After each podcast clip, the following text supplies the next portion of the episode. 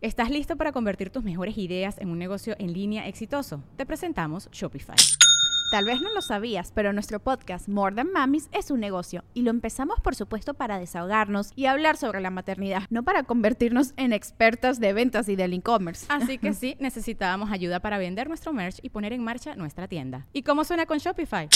Llegó otra venta. Shopify es la plataforma de comercio que está revolucionando millones de negocios en todo el mundo. Ya seas un emprendedor desde tu casa o desde donde sea, Shopify es la única herramienta que necesitas para iniciar, administrar y hacer crecer tu negocio sin dificultades. Con Shopify puedo gestionar pedidos, envíos y pagos desde cualquier lugar, brindándote toda la información y estadísticas de tus ventas al detalle. Regístrate para un periodo de prueba con tan solo un dólar al mes en shopify.com barra sonoro, todo en minúsculas Ve a shopify.com barra sonoro para llevar tu negocio al siguiente nivel. Shopify.com barra sonoro. Hey there, everyone. I'm Sarah Weldon, CEO of Trufinco, a finance company dedicated to helping both budding and established small businesses. I'm thrilled to be hosting Business Perfect Formula, a podcast designed to demystify business funding, real estate investing, and business credit.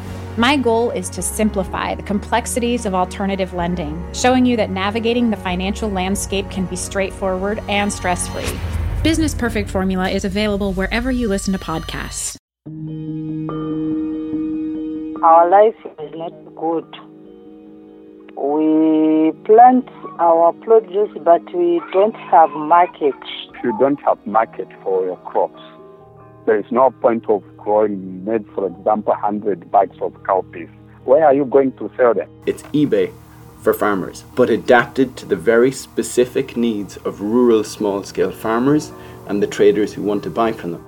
Now I'm increased my income because I'm managed to sell more now than before. Having a smartphone is a good thing, I tell you. I didn't know how good it is.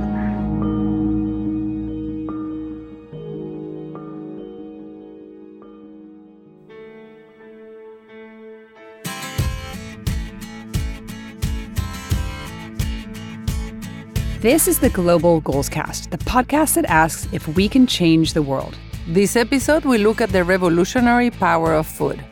But first, a shout out to our sponsors. We cannot make the Global Goals Cast without you. Our thanks to CBS News Digital and to Harman, the official sound of Global Goals Cast. And later in this episode, with the support of Undeniably Dairy, we will hear stories from the people who put real, fresh dairy foods on your plate. Welcome back. I'm Claudia Romo Edelman. And I'm Edie Lush. Claudia, would you believe that thanks to the Global Goals Cast, I am now in a WhatsApp group with some Zambian farmers? Anyone who's listening, you can check them out in our Twitter and Instagram feeds. Knock yourself out. Exactly. Maynor and Golden and Charity are all there. They are a big part of our conversation today about food, which is, of course, one of my favorite topics in the entire world. There is a ton of new thinking about food and how the growing and marketing of food can be harnessed for other economic goals. Famine and malnutrition remain a challenge in some places, but the closer we get to wiping out famine, the more the business of food is being used to achieve other goals. So we want to tell you some stories.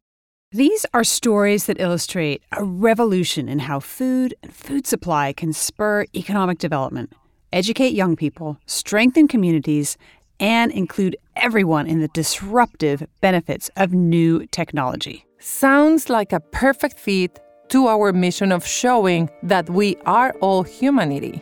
Look, by bringing in those Zambian farmers, including several women, we help to broaden the voices that you hear in the media. We have to have more diversity of voices because the world is diverse.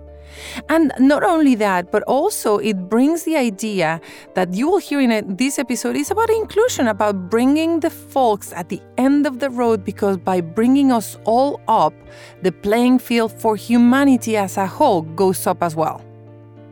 So, why don't we start in Zambia and your conversations about how a mobile app has turned subsistence farmers into e commerce agricultural entrepreneurs? First of all, I have to introduce you to Evan, who actually now lives in Ireland and he invented the coolest app.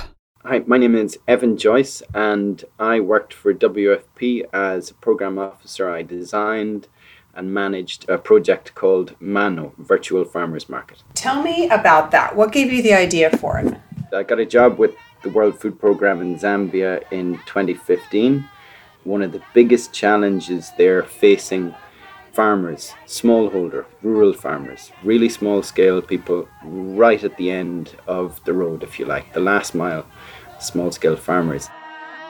I called Evan up a second time because I realized listening back to our first interview that I'd actually never asked him what he meant by a last mile farmer. A last mile farmer in Zambia with somebody who is more than 20 kilometers from a tarmac road definitely doesn't have any automated transport, uses a plough the same way as ploughs would have been used hundreds of years ago, drawn by two oxen, has no idea what the price in the market is, either when it's time to buy seeds or inputs or when it's time to sell their crop. Because they have no automated transport, they have to rely on the one banjaxed old lorry that's owned by some businessman in the closest town to bounce down their, their dusty, muddy road to them at harvest time and offer them a lowball price to buy their crops, to, which they'll have to accept because they have no other option. Maynor and Golden are just these kind of last mile farmers. Golden told me that the World Food Program would come to buy his cowpeas for their school feeding program. So that's one buyer for one crop.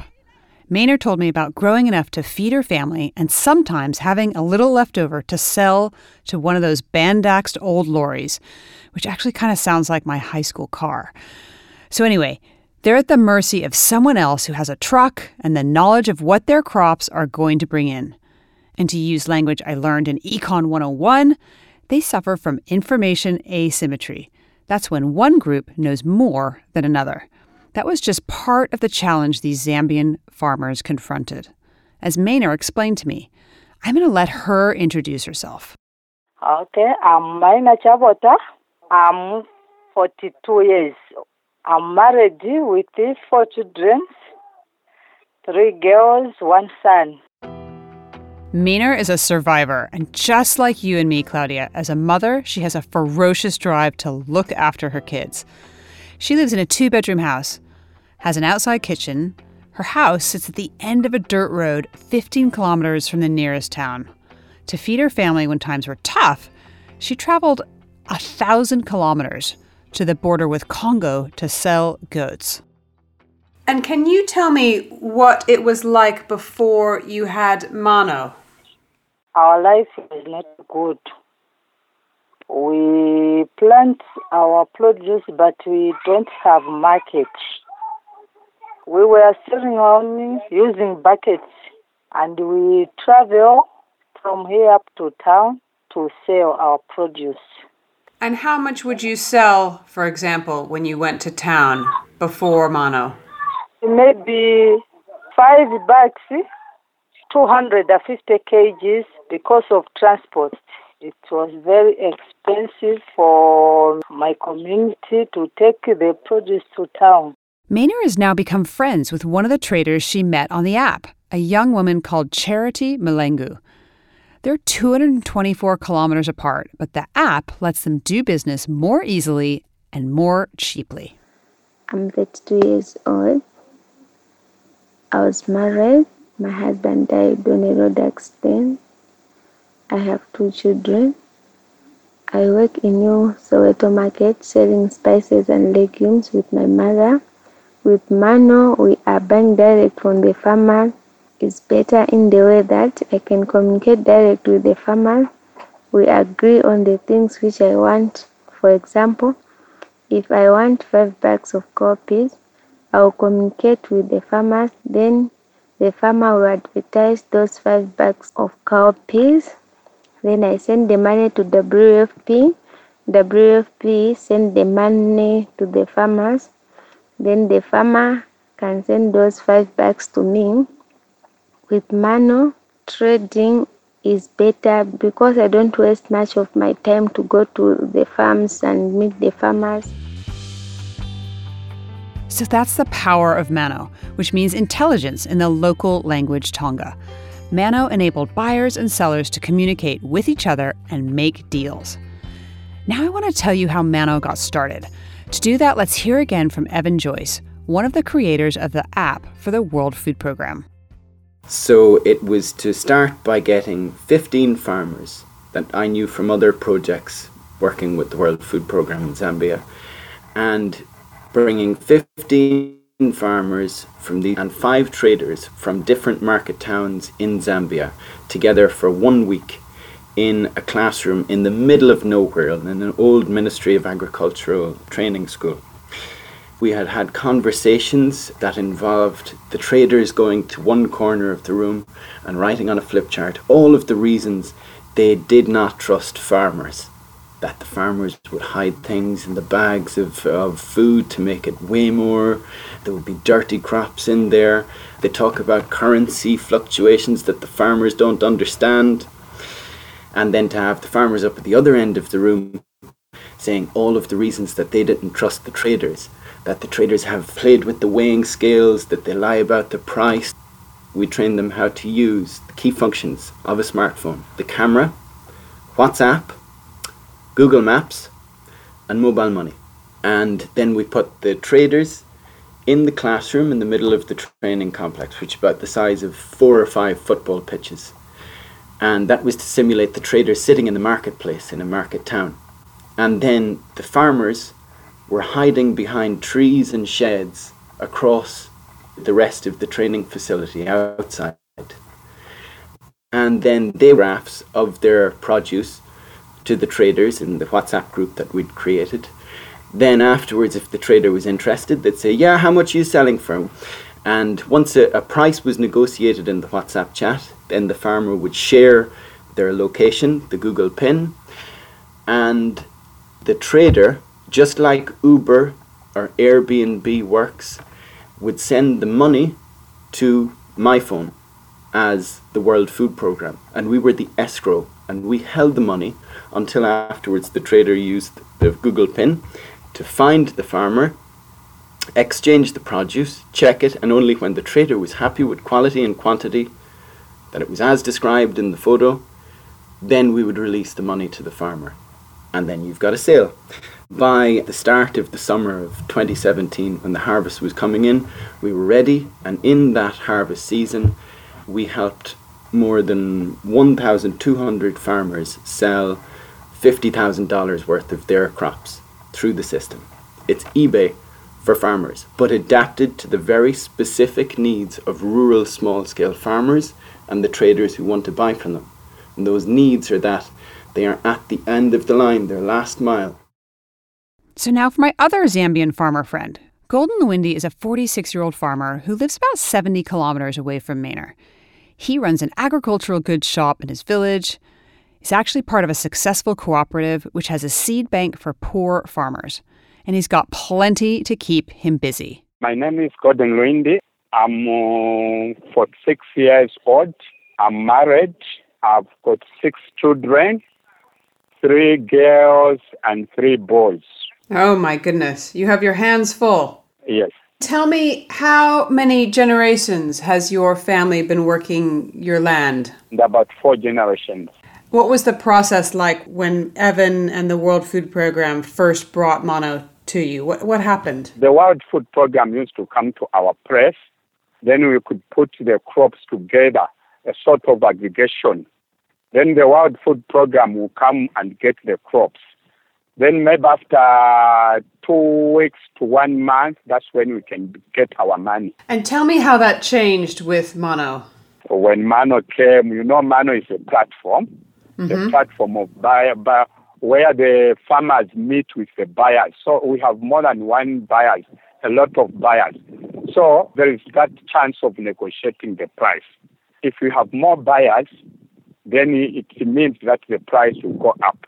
So this time, for example, if a buyer A is offering me uh, two kwacha per kg of cowpeas, I'm free not to accept that price. Maybe the other buyer is will offer at four kwacha per kg of cowpeas.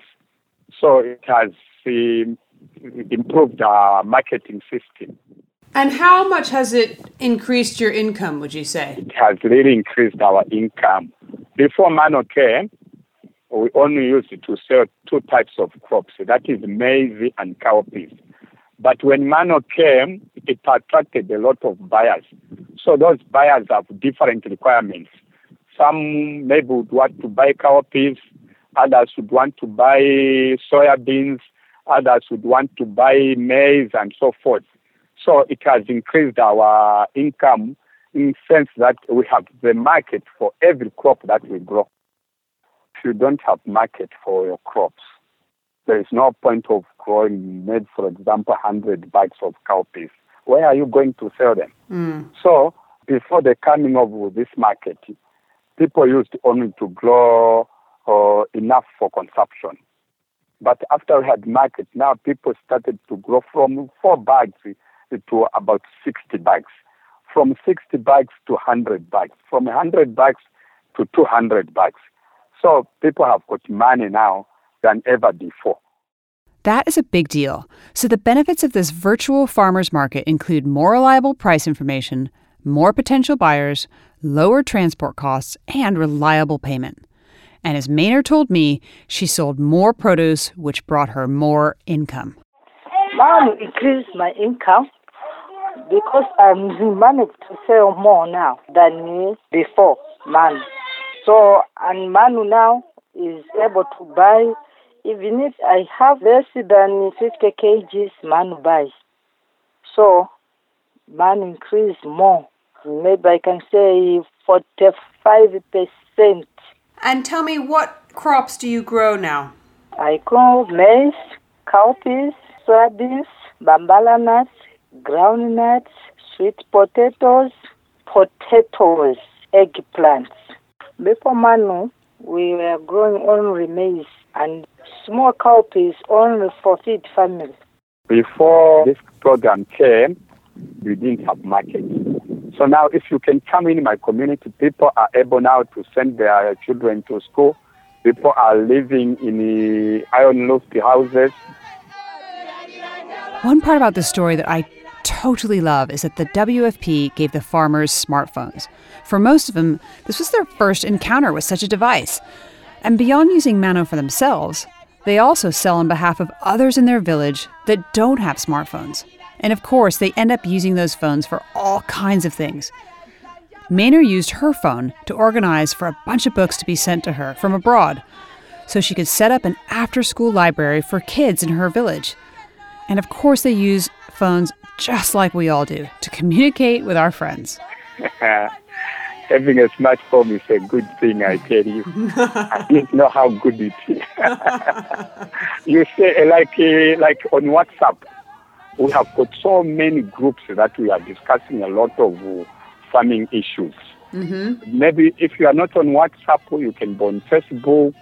Uh, you are connected nearly to eight, me nearly everyone. So, how does Mano help those people who don't have a smartphone? I'm an ambassador for Mano. Mm-hmm. We put the crops together.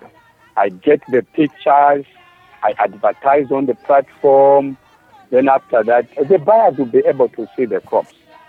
So They don't need to travel to come here and see the crops, but we can we send the the pictures using the smartphone.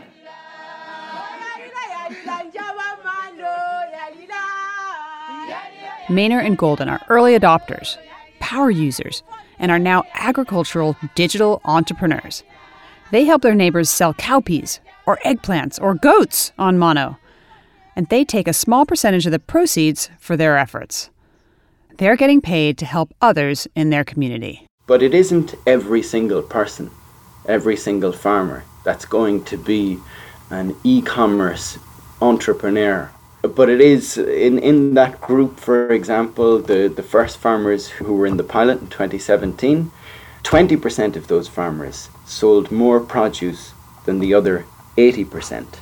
And in that 20%, there were some who were real altruistic enablers of others, like Miner or Golden Lewindi, who was already a small businessman but, and in a, in a cooperative in his village, but who had a community seed bank that worked in the cooperative in his village that helped the most vulnerable people in his community come, borrow seed, grow a bit of produce, bring it back. You know, they were on the margins. They're, they're very hard to reach with any kind of business entrepreneurial venture. But if you can build a reward system into the project, as we did with Mano Virtual Farmers Market, you can help include them. And then it's the minor Chabotas and the Golden Lewindis who have the capacity and are in these really rural areas that can help reach the really vulnerable people. So, Claudia, the big idea here is as old as civilization itself. By connecting to a larger world, these farmers get the most for their skills and output. This is only the second harvest with the market created by Mano, but the changes are clear. So, Edie, this isn't just about food to eliminate hunger. This is about the power of food to eliminate poverty and spur growth and development. That is it in a nutshell. And in Zambia, I think it would be a Bambara nutshell. so when we come back, we will hear about another program that offers food to encourage students to stay in school. And if you are a loyal listener that we know you are to the Global Goals Cast, you know how important it is to stay in school. Irse de Pinta, go out of school is bad story. I am not not sure that I want to hear your stories as a student, Edie. I was a very good student and I never mm-hmm. skipped school, but I I mm-hmm. I've heard stories about you actually. We'll be back in a second.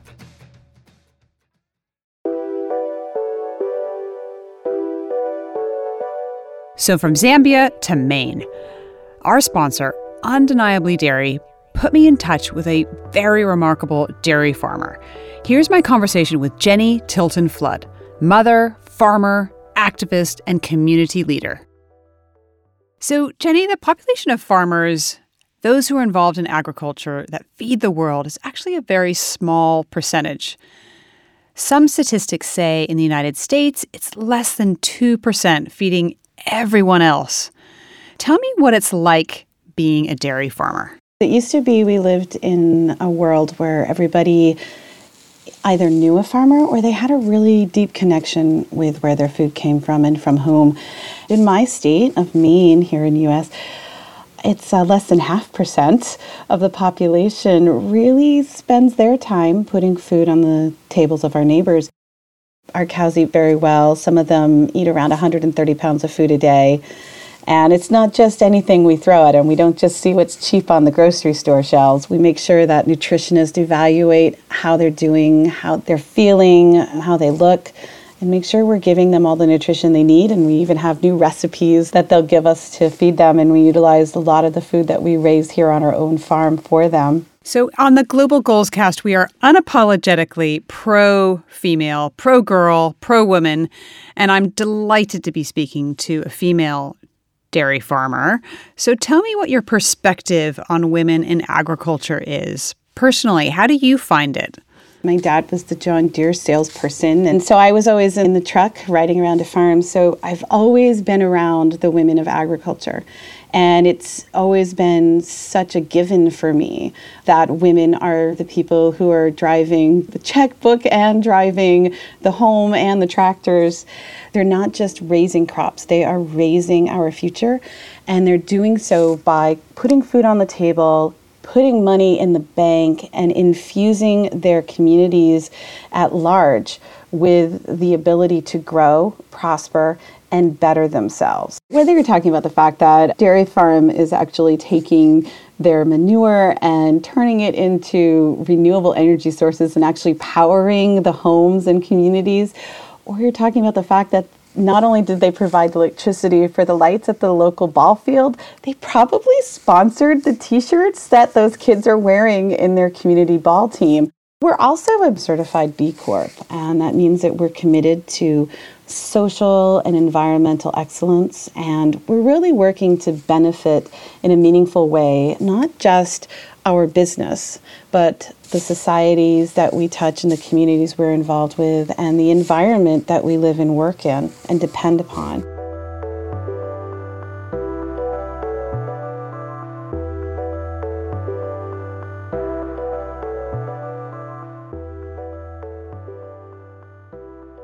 Welcome back. Later in the show, we're going to hear from another remarkable woman who also works in dairy. Okay, Edie, we know from our work here at the Global Goals Cast that education is perhaps the most powerful force for long term change. We've been banging on it, I think, in almost every single episode. Yeah. And of course, in the short term, that means keeping kids in school today, mm-hmm. which is how I got talking with another World Food Program officer in Kenya about how food can help to do that. My name is Lara Fossi. I'm the Deputy Country Director for the World Food Programme in Kenya. A lot of my work has been focused around the School Meals Programme, which is one of our flagship programs. In 2009, the Kenya Homegrown School Meals Programme was launched. Local farmers basically produce food that is then purchased for use in school meals, which maximizes the benefits for students, farmers, and the community. And it also encourages dietary diversity and healthy eating habits. School Meals aims to provide children with a meal in schools so they don't have to learn on an empty stomach. The meals promote enrolment and they also help children stay in school so that they can complete their education. By procuring locally from farmers from the surrounding communities, school meals are also acting as a stimulus to the local economy. And we actually started a local economy wide impact evaluation study earlier this year that is going to try and capture the full impacts that a program like school feeding can have on the local economy. We do know from cost benefit analyses that have been conducted in a sample of countries that every single dollar invested in school meals has an economic return of between 3 to 10 US dollars. And this is from improved education and health among school children that eventually leads to increased productivity when they become working adults. Laura Fossi describes the power of these school meals in an arid part of Kenya. In northern Kenya, enrollment can be as low as 50% in primary school. Many children simply don't access a school education, and many children in those communities don't have a guaranteed meal every day during the lean season when people's livelihoods are under stress. In rural Kenya, when communities and families see the smoke rising from the fires that are being stoked in the morning from the schools, it is a real incentive for families to send their children to school. That smoke is like a signal that there is a meal that will be prepared during that school day. In July this year, WFP completed its handover of the school meals program to the government. So, this is now a program that covers over 1.6 million children and it's fully nationally led, financed, and implemented. So, run now by Kenyans for Kenyans. So, the World Food Program in 2017 implemented programs, school meal programs across 71 countries that provided more or less 18 million children in 60 countries some meals. That is a lot. Another World Food Program official in Mali summed up why feeding kids in school is so powerful. I'm Silvia Caruso, Caruso like the opera singer. I'm Italian, uh, from the south of Italy, from Naples, and I'm been in, posted here in Mali, in Bamako, since July 2016 as the World Food Program representative.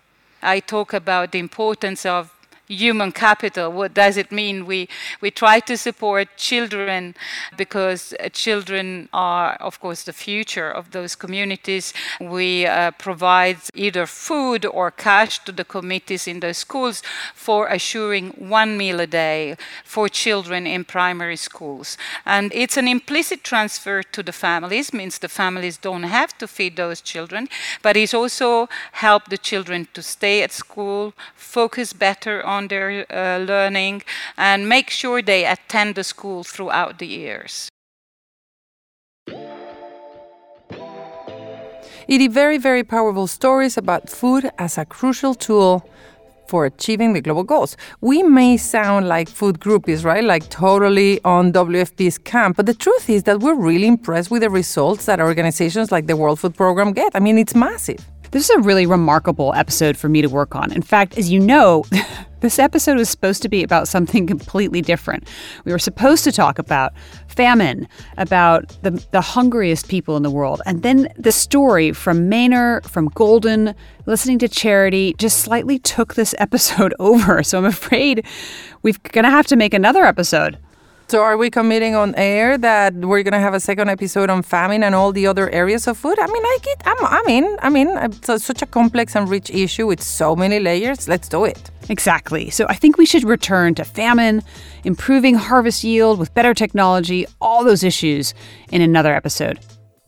So, one issue that really jumped out of me in this episode, Edie, is the power of technology to help people who really need the help.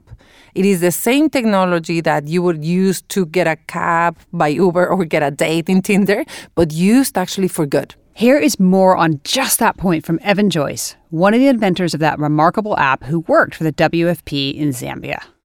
Over the last few years, the last decade, we'll say, every single sector of rich world economies has been transformed by digital technologies financial technologies as well that are essentially they're enabling people to do old things in new ways with greater efficiency. There's a similar revolution of digital and financial technologies. It's about to take place in African agriculture. It's already started in some places.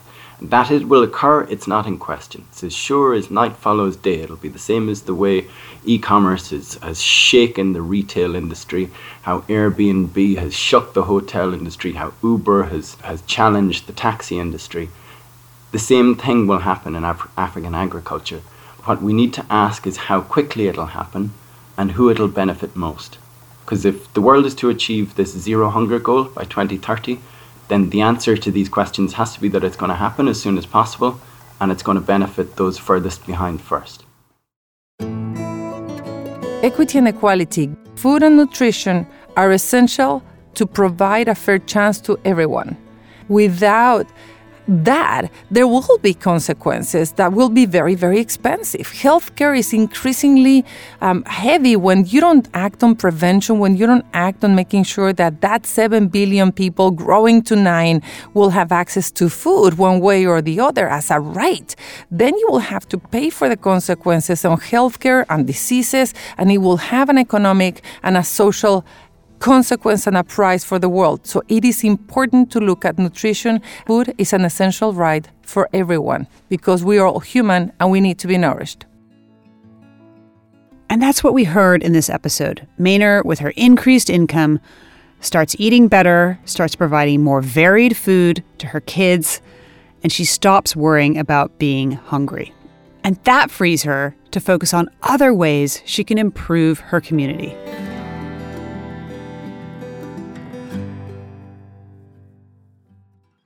So, Edie, this is the end of our first season of the Global Goals Cast. We are going to return in 2019 with season two, and we've oh, already Oh, got yeah. plans to bring you stories about climate change, diversity, and inclusion. As we just told you, we just committed to fighting famine in some of the most troubled places on Earth. We do want to thank everyone in our network, all the UN agencies and the NGOs who have connected us to every corner of the world. Edie, we've been in every continent, in more than a dozen countries, in order to find the stories that make this podcast. I have learned an enormous amount this year. Oh my God, we do. Remember Brenda from our first episode, Claudia? She Mhm. crossed the Rio Grande. I'm not going to say the Rio Grande River. She crossed the Rio Grande and became a Google software engineer. The swans who walked to the South Pole relying solely on renewable energy. 60 days, 600 miles, only on renewable energy. I really wish I had so many pennies every for every time that I heard you say that. Uh, the Palau Pledge people who did that incredible program. Now, when you enter Palau, the country, you get a stamp in your passport that says you will leave that country better than you found it. They won an award just after we made that podcast about them. Right. And just like the Palau Pledge, we will make the Global Goals Cast Pledge. We'll commit to having a season two where we will bring you more stories, more people, more voices of the champions that are making a difference, allowing you to know that you can do your part as well and that we together can make the difference. And before we go, let's hear some more from our sponsor, Undeniably Dairy. This time, I spoke with Emily Hunt Turner, a former attorney who runs a restaurant in Minneapolis called All Square, selling something that I actually can't even say without my mouth watering grilled cheese sandwiches. But there's something very special about this particular restaurant. All Square is a civil rights social enterprise in Minneapolis, Minnesota. We are centered on a craft grilled cheese restaurant and professional development institute. And we invest in the minds and lives of those who have been impacted by the criminal justice system. Our name and our brand is sort of a double entendre. You know our grilled cheese are square and we're also making a positive statement i think to the world that once those who have paid their debts to society are all square as well. Grilled cheese has had this really equalizing warm factor in our enterprise cheese is a, a bit of an adhesive, and I think that that's something that we really like is let's talk about the issue let's let's do something on the ground to provide a solution to it but let's also you know invite people in to break bread and share a little warmth. So tell me about some of the folks that you work with. We have 12 fellows traveling through our 12 month curriculum I think we have an incredible range of humans with all varieties of backgrounds, expertise. Some have college degrees, some don't. Some have been out of prison for two months, some have been out for years. And the grilled cheese restaurant is a way to, to put money in their pockets, but investing in their professional endeavors as well through the Institute and getting to know who they are and what they want to do with their lives. We have two fellows who are studying for the LSAT to get into law school, one who's applying for paralegal associates, and the rest of them are developing small business plans. The people that are involved in this are really what's making it the most rewarding for me and I think all of our leadership. What's the most surprising part of your work? The issue that we're dealing with, the, the reality is once you have even an arrest that never resulted in a conviction, let alone a conviction on your record, the dreams are really foreclosed. The intention and the hope goes directly to once I get out of prison or once I've, I've had my record resolved, how can I survive? How can I find a place to live and find a job? And will that even be possible? I don't know that it will. And dreams are not really on the table. And that is incredibly disheartening in my mind, and it's also not okay. So I want to bring it back finally to grilled cheese. How did you decide on grilled cheese? With this diversity of perspective, with this diversity of, of viewpoint, and a lot of the polarizing rhetoric that we are seeing in the world today, grilled cheese just had a really unifying dimension to it that felt warm, it felt safe, and it felt like community.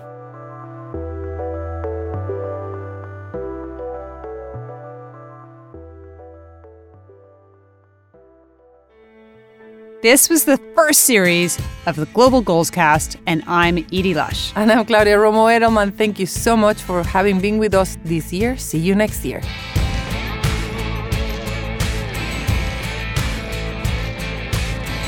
Thank you to our partners at the United Nations, UNICEF, World Food Program, UN Foundation, SDG Action Campaign of the Office of the UN Development Program, International Office for Migration, International Development Law Organization, Malaria No More, Rollback Malaria, Project Everyone, and Public Foundation. We are also grateful for the support of Hub Culture, SAS, Cultural Intelligence, Freud's Communication, Saatchi and Saatchi, Action Button, and of course, CBS News Digital. And to Harman, the official sound of Global Goals Cast. We want to recognize individual champions who have been supporting Global Goals Cast, including David Sable, David Jones, Will Lewis, and Seven Hills. And then to our amazing advisory board Jacob Weisberg, Steve Rubel, Kate Stanners, Dolly Schoenfelder, Matthew Freud, Chrissy Tanner, Fawn Maturos Chatananyingyang, Sergio Fernandez de Cordova, Dinesh Paliwal, and Scarlett Curtis. This episode would not have been possible without Keith Reynolds, founder and president of Spoke Media, who lent us his ear. Are you ready to turn your best ideas into a thriving online business? Introducing Shopify, your no excuses business partner. You might not realize, but our podcast, More Than Mamis, it's a business. And we started it, of course, to talk about maternity, not to become an e commerce expert. So, yeah, we needed some help selling our merch and getting our store up and running.